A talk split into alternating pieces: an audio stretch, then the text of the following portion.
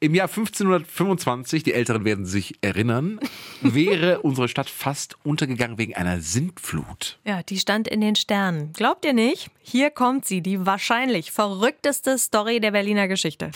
100% Berlin. Ein Podcast von RBB 888.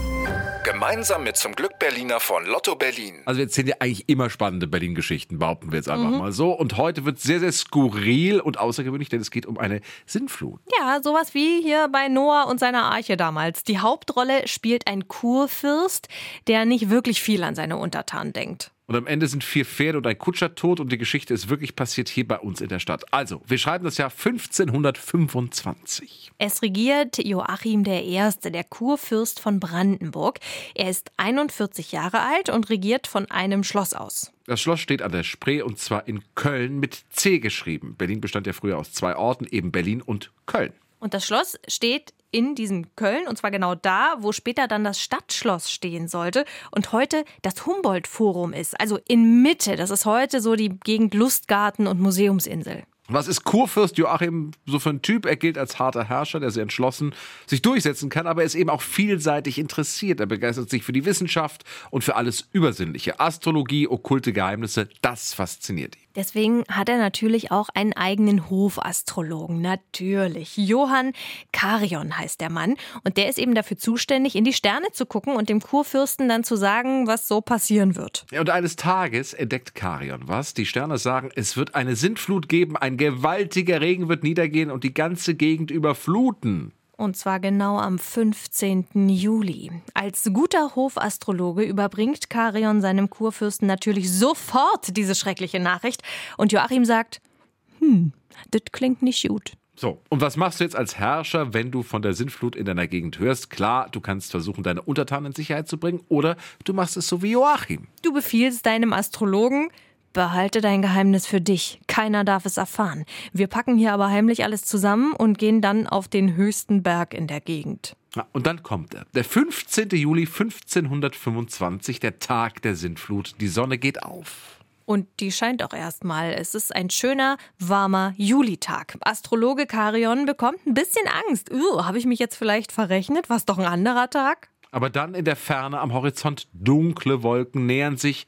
Ein Gewitter zieht auf. Das ist für Kurfürst Joachim der Startschuss. Wir ziehen los, befiehlt er.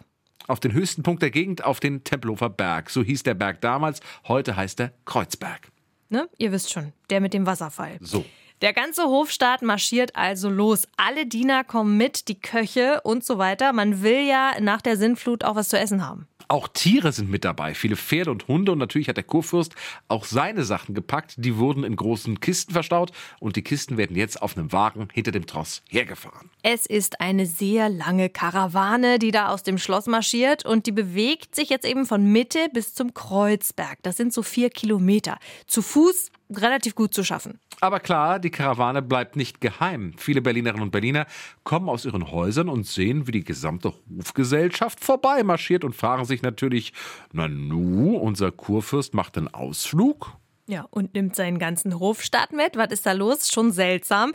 Dann äh, sind die vier Kilometer geschafft. Der Kurfürst erreicht den Kreuzberg. 66 Meter ist der ja hoch. Gemeinsam erklimmt die ganze Hofgesellschaft den Gipfel. Und dann befiehlt der Kurfürst, alle Zugänge zum Berg verschließen, keiner darf mehr hoch.